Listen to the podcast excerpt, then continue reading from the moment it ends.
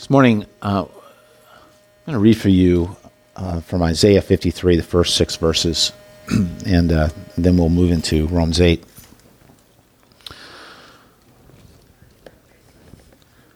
Who has believed what he has heard from us? And to whom has the arm of the Lord been revealed? For he grew up before him like a young plant, and like a root out of dry ground. He had no form or majesty that we should look at him, and no beauty that we should desire him. He was despised and rejected by men, a man of sorrows and acquainted with grief. And as one from whom men hide their faces, he was despised, and we esteemed him not. Surely he has borne our griefs and carried our sorrows. Yet we esteemed him stricken, smitten by God, and afflicted.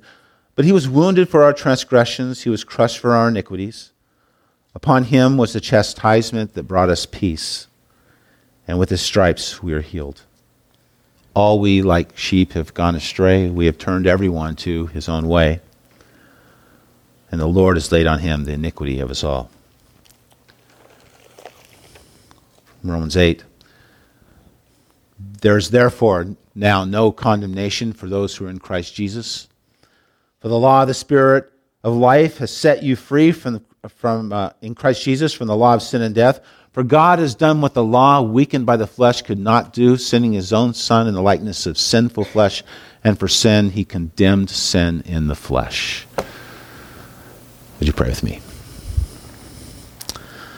Father, as we enter into this time of exploring your word, I agree with Chrissy's prayer that the ears would be anointed and the hearts would be anointed as well. Uh, soften our hearts. Help us to see things that we're supposed to see. Help us to understand things that may be new to us and things that aren't new, Lord, I pray that, that they would still go deep within us and continue to transform our lives. Uh, be in this word, may this word be your word and your word only. In your name I pray. Amen. Amen.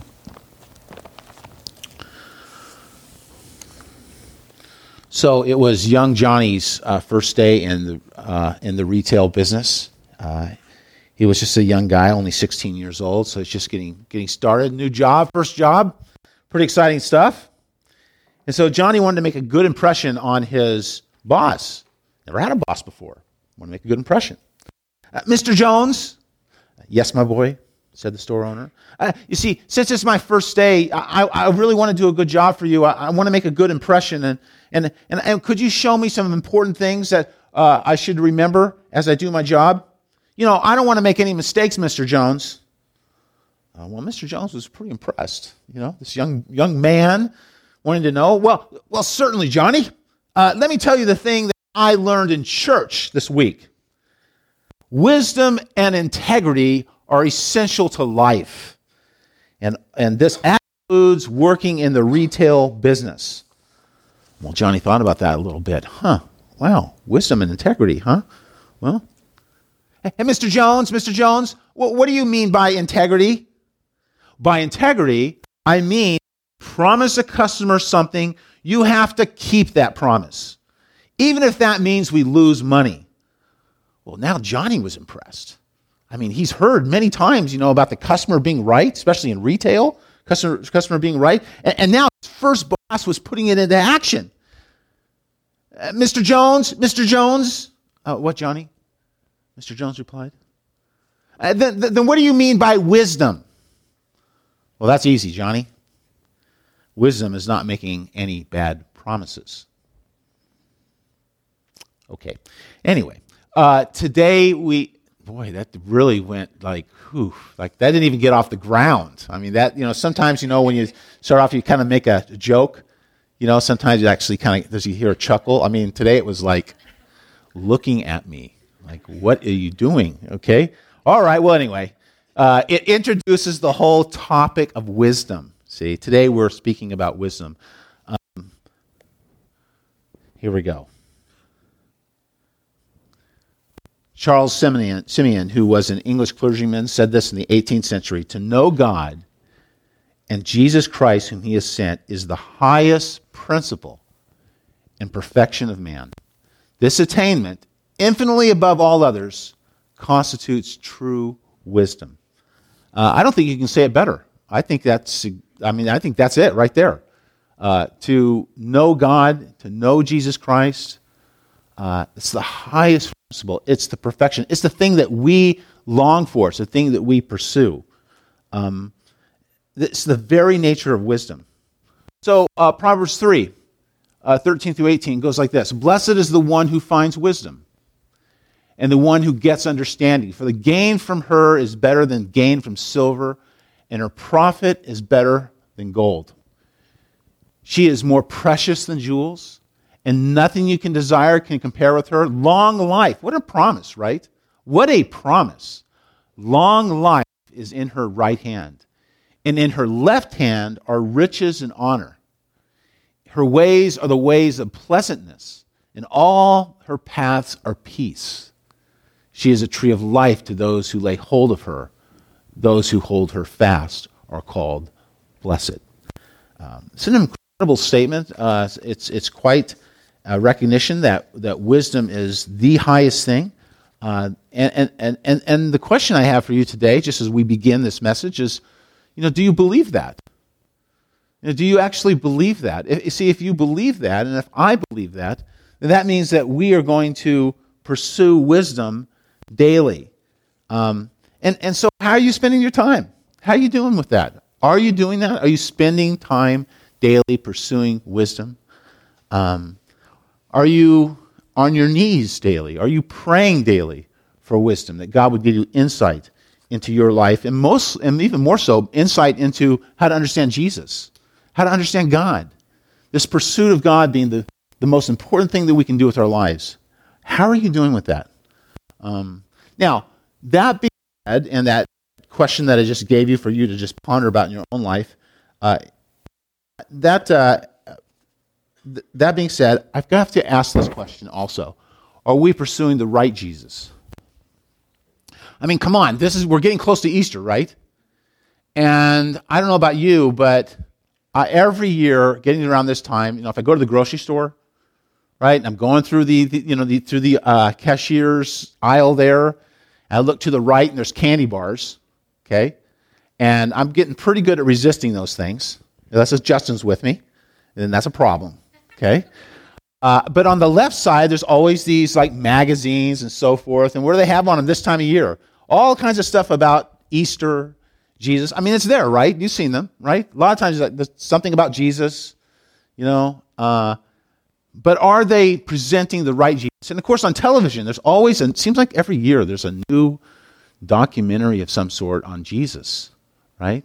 The question is, are we pursuing the right Jesus?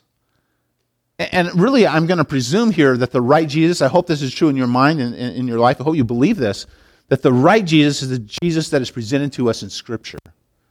And so that's really the question today. Are we pres- really pursuing wisdom, which means pursuing Jesus and understanding his ministry as presented to us in the Bible? Are we doing that? Um, and the pursuit of looking for the ministry or trying to understand the ministry of Jesus Christ is an old pursuit. It's nothing new. Uh, it's, it's been going on for, for 2,000 years. Uh, if you think about this, John the Baptist, John the Baptist was looking for uh, understanding, an understanding of pursuing Jesus. So we have this, this, this these in Matthew chapter 11, uh, one of my favorite passages in Matthew's gospel. Um, wow, what a pa- 11 and 12. Boy, go home, study it. Just, it's a great unit and so forth. But anyway, we have this, uh, with this statement. Now, when John heard in prison about the deeds of the Christ, he sent word by his disciples and said to him, Are you the one who is to come? Or shall we look for another? What a question, right? An amazing thing. Here's John the Baptist, this hero of the faith. And when he's, you know, when he's in prison, he, he's beginning to have doubts. He's beginning to wonder. Uh, should we really be looking for you? Are you really the Christ? Are you the one, or should we looking for? Should we be looking for another? Um, and Jesus answered them, Go and tell John what you hear and see. The blind receive their sight, and the lame walk. Lepers are cleansed, and the deaf hear. And the dead are raised up, and the poor have good news preached to them. And blessed is the one who is not offended by me. What an answer.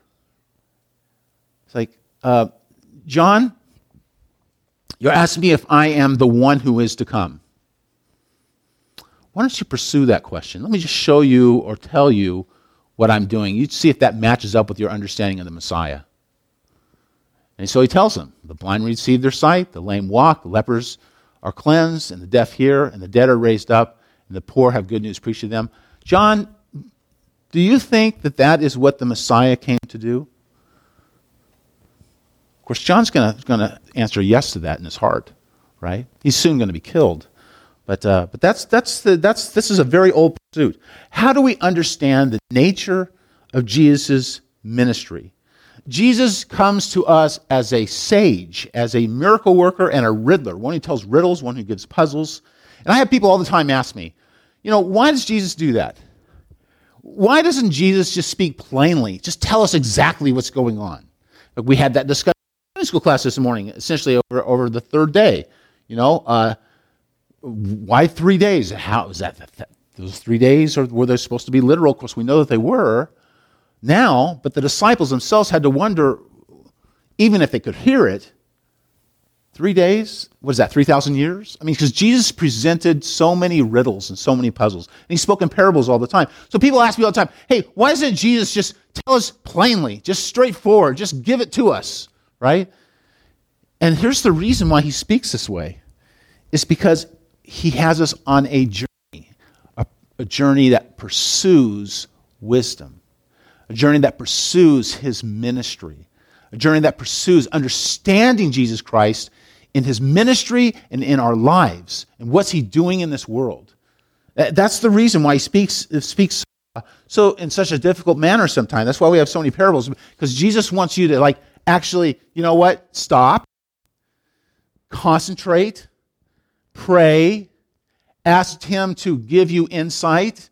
He wants a relationship with you, and, and that partly means getting your thinking cap on, and even every bit as important as that is asking Lord, the Lord to give you the Spirit of God to help you understand. Because the Spirit of God is our teacher, right? He wants us pursuing Him. He wants us after that. That's why I opened up this, this message with this idea of pursuing wisdom. If you're not to pursue it, you're going to find it. It's just not going to happen. Okay? Um, little Johnny pursued a little wisdom, didn't he? And he figured figured out, hey, okay, uh, some some uh, some new things. Anyway, we're supposed to go way past that. All right, so so uh, that leads us today to Romans eight three. Um, let's go ahead and read. Let's go ahead and read that verse right now. I put it up on the screen. Romans eight one through uh, three. I'll, I'll give it to you. Therefore, now no condemnation for those who are in Christ Jesus. For the law of the Spirit of life has set you free in Christ Jesus from the law of sin and death. For God has done what the law, weakened by the flesh, could not do by sending his own Son in the likeness of sinful flesh, and for sin, he condemned sin in the flesh. Now, I hope that you notice, you know, this, of course, I put it in blue up there on the screen, this idea of sending his own Son. God sent his Son. I hope that, just like there should be all kind, echoes of various uh, scripture passages in the New Testament that God sent his son. The, the one that what we most know, of course, is John 16. For God so loved the world that he gave or sent, right? That's the idea. That he gave his only son, that whoever believes in him should not perish but have everlasting life. Okay, God sent his son. Yet, who is this son? Who is he? Um, now, we could approach this question from all kinds of ways. You know, we, we I, notice I started the, um, uh, this morning by reading from Isaiah 53. It tells us something about Jesus, doesn't it? Right? Church has long interpreted that as statements about Jesus. We go to Philippians 2 we could go to Colossians 1 15 through 20 and talk about Jesus as the creator and this kind of thing. So, a lot of things we go, go for or go to in the New Testament about who Jesus is, as well as the Old Testament, right? there's a lot of things we could go to in the Bible to talk about this. But this morning, I wanted to take a few moments and, and make mention of some church history. Um, church history is very helpful for us. Um, and uh, I want to talk a little bit about Arius. Now, Arius was a priest in Alexandria, Egypt. And um, this is many, many years ago. Uh, this is during the early fourth century. And Arius, uh, in reference to Jesus, talking about Jesus in a work called the Thalia, which means the banquet, um, he influenced Christians all over the Roman Empire. Okay? And this is what he said about Jesus. This, is, this is, was the famous thing had the, uh, the most influence from Arius. Okay? He said this He said, There was a time when Christ was not. In other words, what he said was that Jesus Christ was a created being. Okay? Now, I'm going to tell you that that doesn't hold water biblically speaking. Um, uh, Colossians 1 15 through 20, Jesus says creator is, is really, really important passage because it helps us, under, helps us to see what the early church was dealing with and what they were going through and how this, this issue of who is Jesus was central to them. Right? Remember, remember when, remember when, uh, when Jesus says to Peter in Matthew 16, he says, Hey, hey, uh, who do people say that the Son of Man is? Say, well, some say you're uh, John the Baptist, some Elijah, one of the prophets. And he says, well, who do you say that I am? And Peter steps up and says, I know who you are. You're the Son of the living God, the Christ, right? But still, Peter and, of course, Paul had to deal with this, this issue on a, on a larger level over time. And the church struggled with well, who is this Jesus? We know that he came, he died for us. To explore what that means. And he rose from the dead, and that's that gives us life, but it increases our faith, of course, and transforms our faith into a living, dynamic faith. But still, who is this Jesus? And so, you know, Paul eventually, you know, writes this stuff about Jesus as creator in Colossians 1, uh, 15 through 20 and so forth. Um, but the early church had to continue to wrestle with this and see this. And in the early fourth century, Arius, who was a priest, said, hey, there was a time when Christ was not. And the church wrestled with that and pushed back on that in a big way. And there were many people who followed Arius. They were known as Arians. Known as Arians. It's a huge controversy, one of the biggest controversies in the history of the church. And eventually the Arians disappeared. Okay, but, but, they, but there's a long story behind them, uh, especially the northern, uh, um, northern uh, Germanic tribes uh, bought into Arianism and they were coming into uh, Rome, and there were all these issues regarding what the church was going to believe and so forth. And technically speaking, don't have any Arians left today, but there are a few groups, uh, few groups that believe that Jesus is a created being. Uh, some of the, the, groups that we're not in fellowship with, uh, like the Jehovah Witnesses and so forth, uh, that believe that Jesus is a created being, this kind of thing. But this is what the church said at the Council of Nicaea. This is really important stuff. They gave us the Nicene or Nicene Creed, depending on how you want to pronounce that.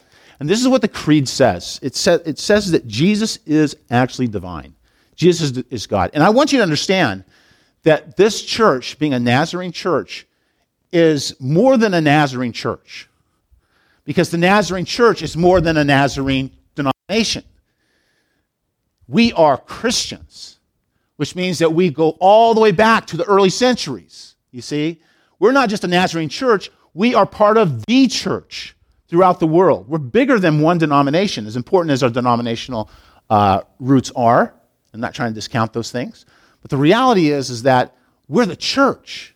And so the Nicene Creed is a part of who we are. And look what it says Believe in one God, the Father Almighty, maker of heaven and earth, and of all things visible and invisible, and in one Lord Jesus Christ, the only begotten Son of God, begotten of the Father before all worlds, God of God. What a statement, right? The, the council saying that Jesus was or is divine, God of God, light of light, very God of very God, begotten, not made, not made, being of one substance with the Father, by whom all things were made.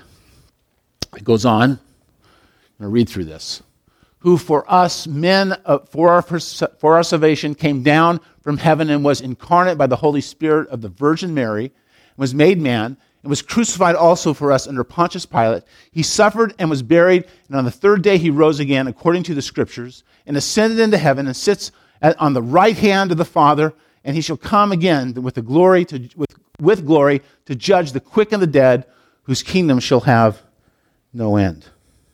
Okay. So, um, this creed was so important for establishing Christ's divinity. And I hope that you believe that. You see, I really do. I hope you believe that Jesus Christ is God. This is the reason why we're a Trinitarian church. We believe in the Father and the Son and the Holy Spirit. Three persons, one ousios, as it says in the Greek, which means being, one substance, one essence, the three persons. Okay? That's, that's something that we are. And if you struggle with that, well, I understand that. Okay? Arius pushed this idea of Jesus as a created being because he struggled with this idea of monotheism. He didn't want to get messed up. But the church pushed back and said, actually, the truth is, is that we have one God, three persons, but one substance. Okay? That's, an, that's an, giving you some really important basic theology here. Because we're asking the question who is Jesus? Who is the Son? You see? Okay, so that's Christ's divinity. But the question becomes also how about Christ's humanity? How about Christ's humanity? See, this creed doesn't really answer that. And this, this, and as you, as, um, as I, uh, well, the reality is, is that as the, as the church continued through its history, continued on its journey, the question of Christ's humanity became forefront after the uh, Arian controversy. This became forefront. And so let me ask you this. Let me ask you this. This question. Okay? What does it mean for Christ to be human? What do you think? Is Jesus 20% human and 80% divine? Uh, is he 50% human and 50% divine? Maybe he's 80% human and 20% divine. Uh, maybe it's something else. I don't. Uh, let, us let, see. Let's see. We have this important verse, really important verse, right here in John 1:14. And the Word became flesh and dwelt among us. And we have seen his glory, glory of the only Son from the Father, full of grace and truth. What does it mean for Jesus flesh? Well, quite frankly, in John's gospel, flesh is the human body, right? Paul uses it a little differently in, in, in, the Romans. But in John's gospel, it's pretty clear that the flesh is the human body, which means that Jesus became like you and like me. He had a body right? In fact, the truth is, he still has one. But that's another sermon, okay? Um, so I want you to think about that. Just keep this question in mind. What does it mean for Jesus to be human? 50 50? 80 20? What is it? What is it? Okay, so, so look at this primary text this morning that we have Romans 8 3. For God has done what the law, weakened by the flesh, could not do. By sending his own son, we talked about that a little bit, by sending his own son, in the likeness, and there's the Greek word, okay, mati, likeness of sinful flesh, and for sin, he condemned sin in the flesh. Okay, so we're going to focus on this likeness of sinful flesh. Um,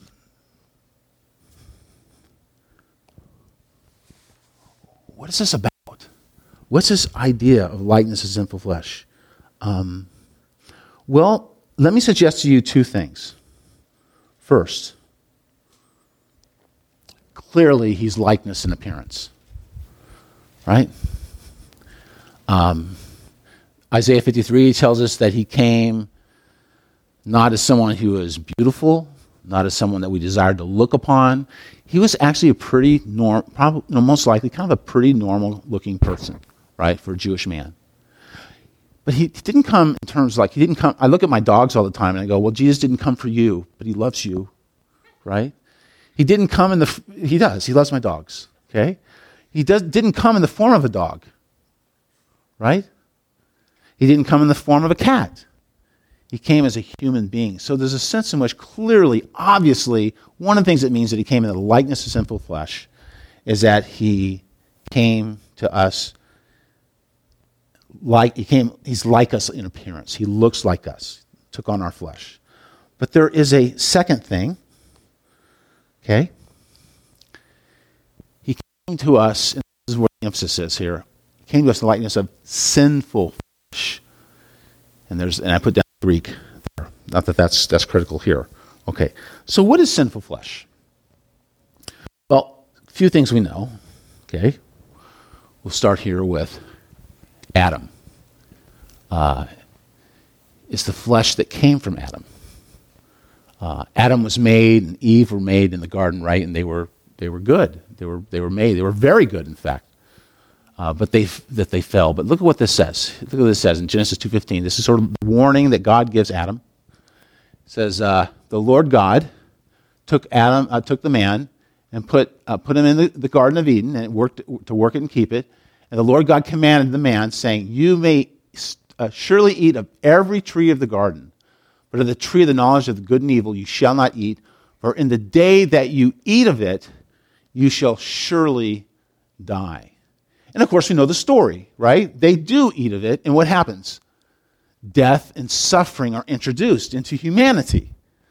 Uh, now we're looking at this sinful flesh in terms of a couple of things. One is we know that, that uh, human beings die. We also know that human beings suffer. And so when we ask the question, what does it mean for Jesus to, to uh, look like uh, the sinful flesh? One of the things that we understand is that Jesus suffered. He suffered uh, in a number of ways, as well as the fact that he was getting older and he would die, right? Likeness of sinful flesh. But also, um, he also came as it looked, at least in appearance, it looked as though he was the man of Romans 7. Okay. I've, I've told you a lot about Romans 7. Um, but the Romans 7 man is not the man that you and I want to be. Uh, Jesus looked like everyone else in his relationship to God, at least if you didn't take a close look. He looked like the person who would, well, quite frankly, um, he looked like the person who would struggle with sin. But you know what? he never sinned. He looked like the person who would be tempted to sin and fall to temptation to sin, but he never fell to temptation to sin. He looked like the man of Romans 7 who fell all the time. Take a look at this. Take a look, look, look at this. These are some of the things that we know about the Romans 7 uh, man. Romans 7 man is incapable of doing God's will, but Jesus did God's will. He, the Romans 7 man was the person who is hostile to God because he just can't do God's will and he has a hostility toward God because he's in the flesh, and yet Jesus loved God and did his will in every respect. Um, one thing that we haven't talked about in terms of Romans 7 is that there's, this, there's also this per, pervasive idea that, uh, that to be in the flesh is to seek glory and honor in yourself. Human pride This is part of the fleshly world, right? We want everything to be for us. And yet, Jesus didn't seek his own glory, glory and honor.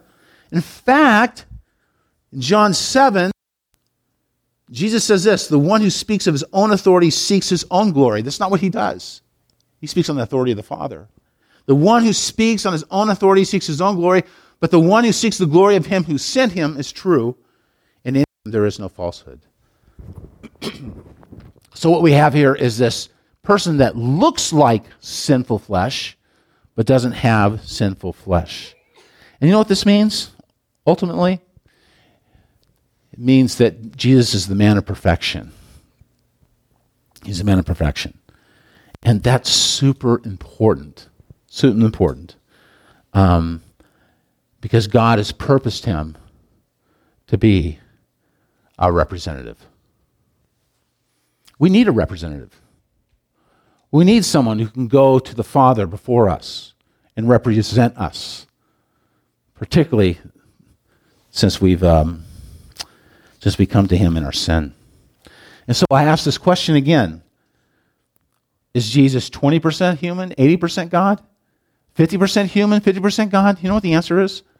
And many of you know the answer to this, but the biblical view, and certainly the view of the, of the, uh, of the church councils, is that Jesus is 100% God. but he's 100% human. Now, some of you are saying, well, I've learned all this before and so forth, but I'm, if you have, it's worth repeating. And it's important that we get our theology grounded. Now, I'm going to give you what the Council of Chalcedon said in 451. Uh, Chalcedon is, uh, like Nicaea, is close to Constantinople, uh, close to the modern Istanbul. Um, anyway, so this was during the heart of the Byzantine Empire, so forth. 451. Look at what the council says. This is a little bit long, but I think we can deal with it. we then, following the holy fathers, all with one consent, teach men to confess one and the same Son, our Lord Jesus Christ, the same perfect in Godhead and also perfect in manhood. There it is 100%, 100%. Truly God and truly man, of a reasonable soul and body, consubstantial with us according to the manhood, in all things like unto us without sin. Begotten before all ages of the Father according to the God. And in these latter days, for us and for our salvation, born of the Virgin Mary, the Mother of God, according to the manhood, one and the same Christ, Son, Lord, only begotten, to be acknowledged in two natures, two natures, inconfusedly, unchangeably, indivisibly, inseparably. The distinction of natures being by no means taken away by the union, but rather the property of each nature being preserved and concurring in one person and one subsistence. Not parted or divided into two persons, but one same Son and only begotten uh, yeah, and only begotten, God of the Word, the Lord Jesus Christ, as the prophets from the beginning have declared concerning him, and the Lord Jesus Christ himself taught us, and the creed of the Holy Fathers is handed down to us. Um, so I gave you two creeds today. It's not like us very often to uh, f- focus on the creeds, but I gave you two creeds today because it's foundational stuff. Jesus is fully human and Jesus is fully divine. Uh, I wrote this down, and I, I, thought to myself, you know, as in my, in my notes, I thought this is this is so like important in my mind, and hopefully in the Lord's mind, that I wanted to just go ahead and read you exactly what I wrote here on my page. This is what I wrote. I said the fully human part and our identity with Christ in His humanity is super important because when we come into His sphere, I'm always talking about spheres, right? It's an important concept. When we come into his sphere, we are being in Christ. And notice that's a very important, you know, um, that's very, we call that Pauline language. It's language of Paul. Paul uses it all the time. Says, in Christ. When we are being in Christ, think of spheres. We're being in Christ, then our identity as his brothers and sisters, our identity as his family members is fully established. Now he represents us on the cross, and he represents us before the Father in his prayer life. Notice how critical that is. That when he dies for us, he dies for us. We are in his family. He truly is our representative so that sin can be dealt with for all of us. But also, this has to do with his prayer life because Jesus is the, high, is the great high priest and so, as he prays to the Father, so he takes our prayers and he communes with us, our prayers, and brings them to the Father because he is us, in a sense. He represents us fully. Our identity is in him. And this is why Paul can say in the first verse of Romans 8, because we are fully identified with Jesus as Christians, you see. We're not the Romans 7 man, we're the Romans 8 man and woman, right? There is therefore now no condemnation for those who are in Christ Jesus. Implication man and, man and woman, let's say, in Romans 7 is not in Christ Jesus. But now in Romans 8, we are in Christ Jesus, fully represented in Him. Okay? But we're not through. We're not through. And you're thinking to yourself, wow, this is a lot to take in. Well, it might be. Okay? But we have one more thing. Verse 3 again For God has done what the law, weakened by the flesh, could not do by sending his own Son in the likeness of sinful flesh, and for sin, he condemned sin in the flesh.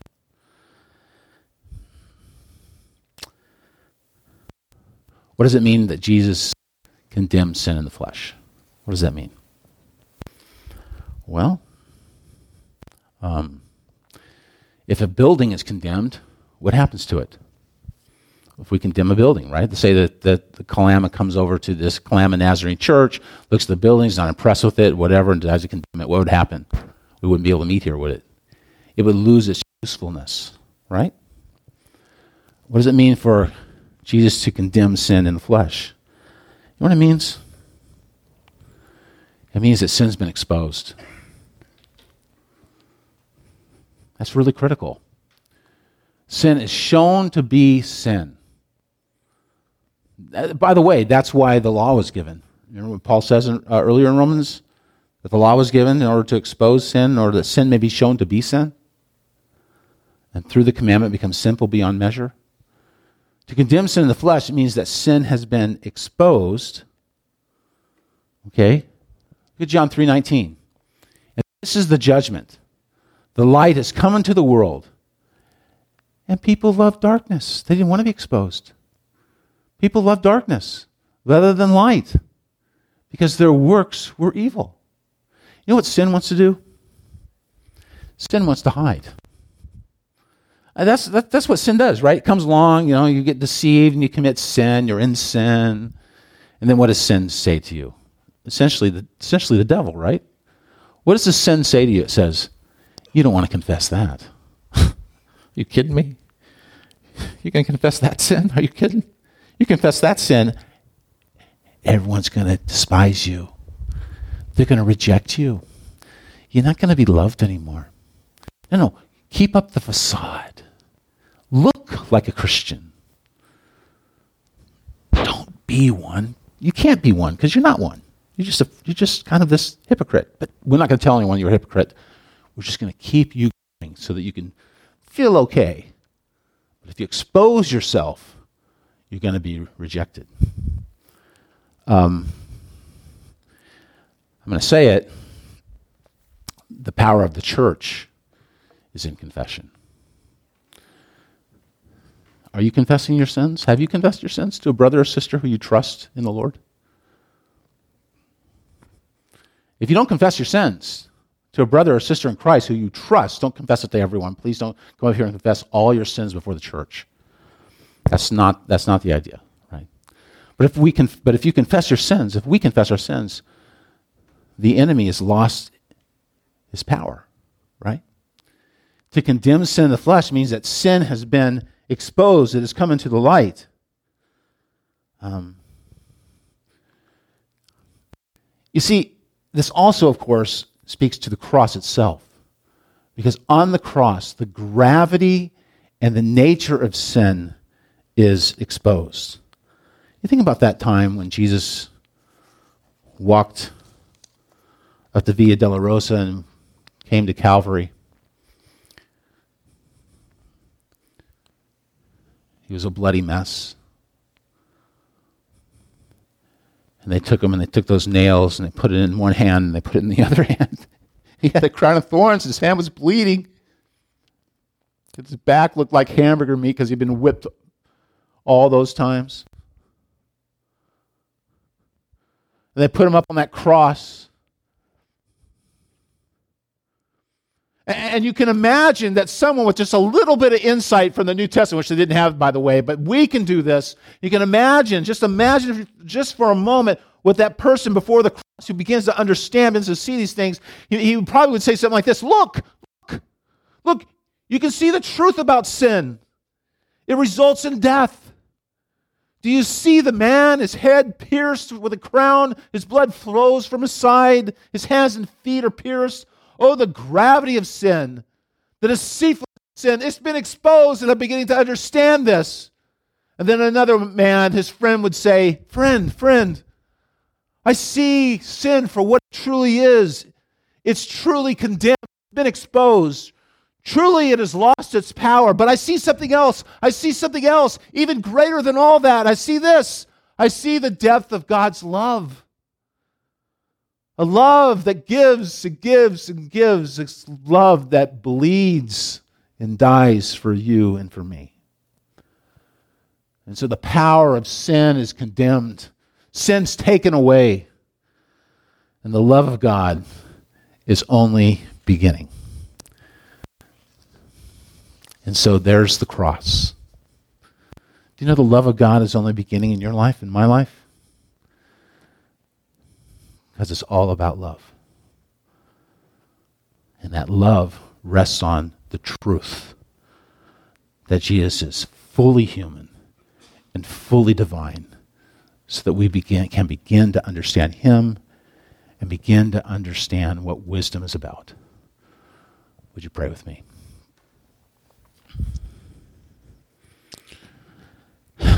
Father, these things are foundational. You came in the likeness of sinful flesh. You weren't sinful.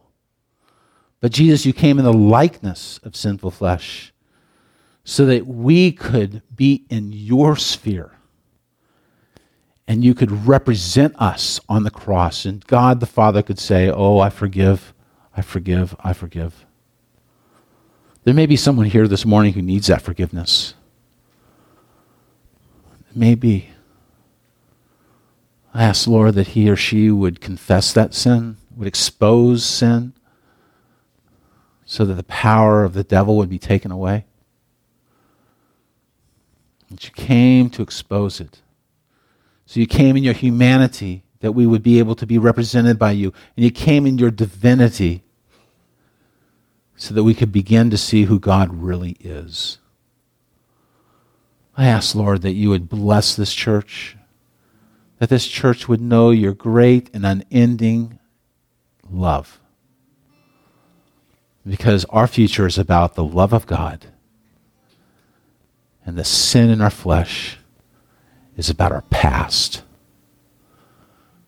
Sanctify us, bring us into a whole new way of living full of victory, full of love, full of grace. In the name of the Father, and the Son, and the Holy Spirit. Amen. Amen.